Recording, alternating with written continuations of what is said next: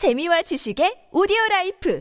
팟빵 안녕하세요. 군사독복입니다. 지난번 말씀드린 것처럼 우크라이나군의 15개 기계화 여단이 대공세를 감행해 헤르손 지역의 러시아군 방어선을 모조리 무너뜨리며 러시아군의 치명적인 약점이 무엇인지 확실히 알 수 있었습니다. 이번 우크라이나군의 공세는 자정을 기해 멈춘 이후 더 지속되지 않았지만 시간이 지나며 생각보다 러시아군에 더욱 치명적인 피해를 안겼다는 것이 확인되며 이번 전쟁에 있어 우크라이나군이 확실한 공세로 들어섰다는 하나의 대전환점이 될 것으로 보이는데요. 이번 우크라이나군의 공세는 개전 이후 최대 규모로 판단될 만큼 엄청났습니 다. 하며 러시아군은 이번 우크라이나군의 공세 시기는 물론 그 규모가 어느 정도인지에 대해서도 모르고 있었다고 합니다. 대비를 하지 못한 상태였기에 순식간에 무너져 내렸다고 합니다. 이번 공세에서 우크라이나군은 얼마나 많은 전력을 동원했고 이번 공세를 통해 확인된 러시아군의 치명적인 약점은 무엇일까요? 전문가는 아니지만 해당 분야의 정보를 조사 정리했습니다. 본의 아니게 틀린 부분이 있을 수 있다는 점 양해해 주시면 감사하겠습니다. 현지 시각 8월 30일 여러 오신트 보도들을 통해 전해진 바에 의하면 우크라이나군이 남부 헤르손 전선 전역에서 무려 15개 기계와 여단을 이끌고 개전 이후 최대 규모의 공세를 펼쳤다고 하는데요. 현지 시각 8월 29일 아침 7시부터 시작된 이 공세에는 우크라이나군의 기갑 부대들은 물론 하이마스와 MLRS 등 서방의 지원으로 아주 정밀하고 강력해진 포병 전력, 항공 폭격을 쏟아부는 공군 전술기들, 미사일 전력 할 것 없이 동원될 수 있는 모든 것들이 가세했습니다. 최근 OSINT 정보들을 통해 밝혀진 바에 따르면 공세가 시작되기 전 러시아군의 잔존 병력들은 방어 태세를 갖추기는커녕 여전히 공세 유리한 방식으로 부대를 배치하고 헤르손 곳곳에서 우크라이나군을 공격하고 있었다고 합니다. 그런데 수세적인 방어에 집중할 것으로만 생각했던 우크라이나군이 오히려 대규모 병력을 집결시키더니 세 개 방면에서 공세를 감행할 줄은 꿈에도 모르 고 있었기에 그만큼 피해가 더 컸다고 합니다. 우크라이나군은 미콜라이우에서 헤르손 축선에 있는 M14 고속도로를 중심으로 제14 기계화 여단과 제18 기계화 여단을 투입해 맹공을 시작했다고 하는데요. 러시아군의 주요 농성 거점이 날아가고 1차 방어선이 돌파되는데 걸린 시간은 반나절에 불과했습니다. 이후 우크라이나군은 헤르손의 전 전선에 걸쳐 최소 15개 이상의 여단 병력으로 동시에 공세를 가했고 수많은 지역의 러시아군에게 치명적인 피해를 안겼는데요. 헤르손, 스러핀스크, 카자칠 레거리,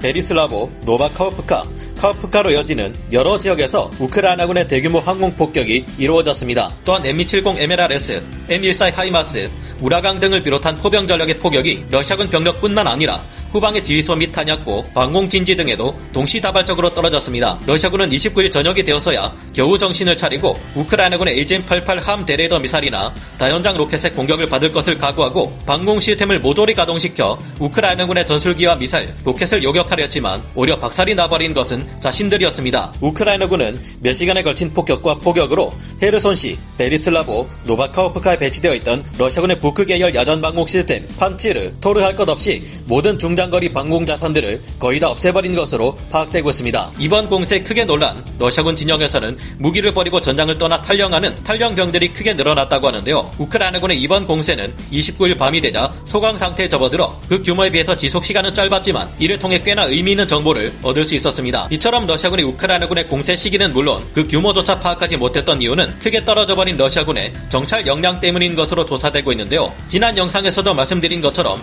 본래 러시아군은 각 여단 시간마다 8개에서 10개 드론을 배치하는 것이 정상입니다. 하지만 전쟁이 오랫동안 지속되면서 너무 많은 러시아군의 드론들이 격추되어 지금은 이 같은 UAV 드론들을 찾아보기 힘든 상황이 되어버렸습니다. 아직 많지 않은 수의 오를란 10 드론이 남아있기는 하지만 이로서는 현재 도저히 제대로 된 정찰 활동을 벌일 수 없는 상황이라고 하는데요. 이 같은 현상은 지난 4월 마리우폴 전투에서부터 시작되었는데 전장에서 드론 정찰이 어려워지자 러시아군의 피해가 급격히 증가하기 시작했던 바 있습니다. 이가 없으면 잇몸으로 때운다고 드론이 없는 러시아군 부대들은 직접 정찰 부대를 파견해 정보를 얻으려 하고 있지만 우크라이나 군들은 오히려 이들을 노리고 있어서 정찰을 나가는 쪽 족족 사라지기 일수라고 하는데요. 야간 전투에 있어서는 현재 우크라이나군이 러시아군에 비해 훨씬 유리합니다. 우크라이나군은 서방의 무기 지원을 통해 많은 야간 투시경을 사용하고 있는 반면 러시아군 정찰대들은 그렇지 못하기에 크게 불리한 상태라고 합니다. 마치 아프리카 초원에서 굶주린 사자들이 야간에 한치 앞을 보지 못하는 초식 동물들을 잡아먹듯이 야간 투시경으로 밤에도 전장을 훤히 볼 수 있는 우크라이나군은 어렵지 않게 러시아군 전차병들을 사냥하는 것이 가능하다고 하는데요. 현재 이런 정황들을 통해 러시아군은 우크라이나군의 기습 작전에 대응하기 무척 어려운 상태 상태라는 것이 드러난 것입니다. 그래도 그렇지 15개 기계와 여단이 몰려오는데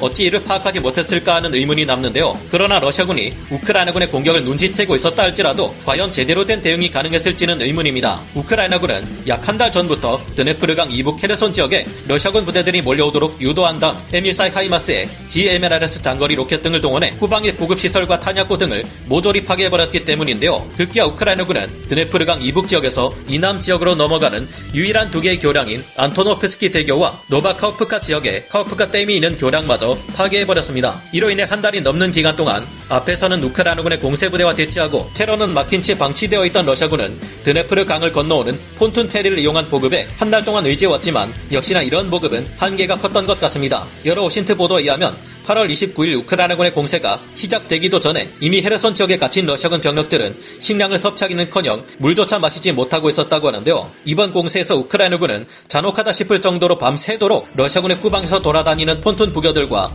pontoon 바지들을 박살내버렸습니다. 러시아군은 거의 한 달 동안 이어진 우크라이나군의 끈질긴 후방 공격으로 인해 고작 보급품의 30%를 지원받을 수 있었을 뿐이라고 합니다. 우크라이나군은 이번 공세를 통해 헤르손의 러시아군 주력 부대와 노바카우프카 지역의 러시아군 사이를 차단해버려 그 들의 힘을 크게 약화시키는데 성공했습니다. 이번 공세에서는 굉장히 특이한 점을 찾을 수 있는데 러시아군이 개전 초기 기갑군단으로 깊숙이 밀고 들어오는 것처럼 돌파구를 뚫고 들어오는 모습을 이처럼 오히려 우크라이나군이 보여주고 있습니다. 보통 이렇게 될 경우 러시아 방어군에 의해 포위되어 버리거나 돌파구가 반격에 의해 닫혀버리게 되지만 현재 우크라이나군이 확보한 이 돌파구는 닫히지 않고 있는데요. 그 이유가 바로 헤르손 지역의 러시아군과 노바카우프카 지역의 러시아군이 양분되어 버려 예비대가 투입될 수 없는 상황이기 때문인 것으로 파악되고 있습니다. 다만 그 과정에서 우크라이나군 또한 다섯 대의 전차를 잃는 등 피해가 없었던 것은 아니라고 하는데요. 페트리오카 지역에서 공세 작전을 벌인 제128 산악여단이 피해를 입었다고 합니다. 러시아군 입장에서는 설상가상으로 크림반도에 가해지는 우크라이나군의 공격 범위도 점점 더 넓어지고 있습니다. 헤르손보다 더 남쪽에 있는 크림반도 각지에서는 우크라이나군의 미사일과 드론은 물론 특수부대 파괴 공작에 의한 폭발이 연일 발생하고 있는데요. 현지 시각 8월 28일 밤에서부터 29일 새벽 사이 세바스토폴 해군 기지에서도 남쪽으로 12km 정도 떨어진 피올렌트 곶 일대 해군 시설에서까지 폭발이 발생했다고 합니다. 아직 러시아인들이 살고 있는 크림반도 현지의 뉴스 보도들과 러시아의 국영방송 타스 통신 등에서도 이를 보도했는데 이번에 공격받은 장소에는 흑해 함대와 세바스토폴을 지키는 S-300과 S-400 방공 시스템이 배치되어 있는 곳이었다고 합니다. 이번 공격으로 인한 유폭 및 화재는 몇 시간 이상 지속되었고 이를 빨리 진화하기 위해 크림반도 러시아 소방 당국은 물론 흑해함대 병력들도 화재를 진압하기 위해 나섰다고 하는데요. 그런데 이에 대한 러시아 변명이 기가 막힙니다. 이번에도 러시아군은 피올렌트 곶에서 발생한 화재가 군 기지에서 실수로 버려진 담배꽁초로 인해 발생했으며 폭발이 있었던 인근 해역의 상공에서 섬광이 목격되고 폭음이 들렸던 것은 인근에 있던 방공부대가 실탄 사격 훈련을 했기 때문이라고 둘러대고 있는데요. 이런 거짓말에 아직도 속는 이가 있을 것이라 생각하는지 러시아군의 거짓말이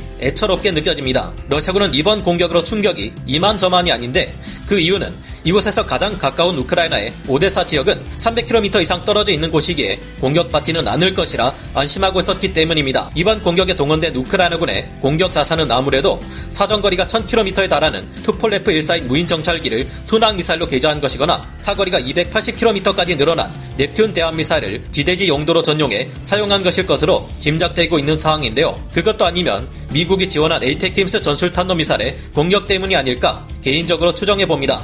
이외에도 여러 곳에서 정말 황당한 사건들이 여럿 이어지고 있는데요. 자신들이 매설한 질의 연쇄 폭발에 자신들이 당하지를 않나 흑해 함대의 함정 모두가 뿔뿔이 흩어져 해체되지를 않나 하루하루 더 폐색이 짙어지고 있는 러시아군의 상황을 다음 시간에 이어 말씀드리도록 하겠습니다. 오늘 군사 돋보기 여기서 마치고요. 다음 시간에 다시 돌아오겠습니다. 감사합니다. 영상을 재밌게 보셨다면 구독, 좋아요, 알림 설정 부탁드리겠습니다.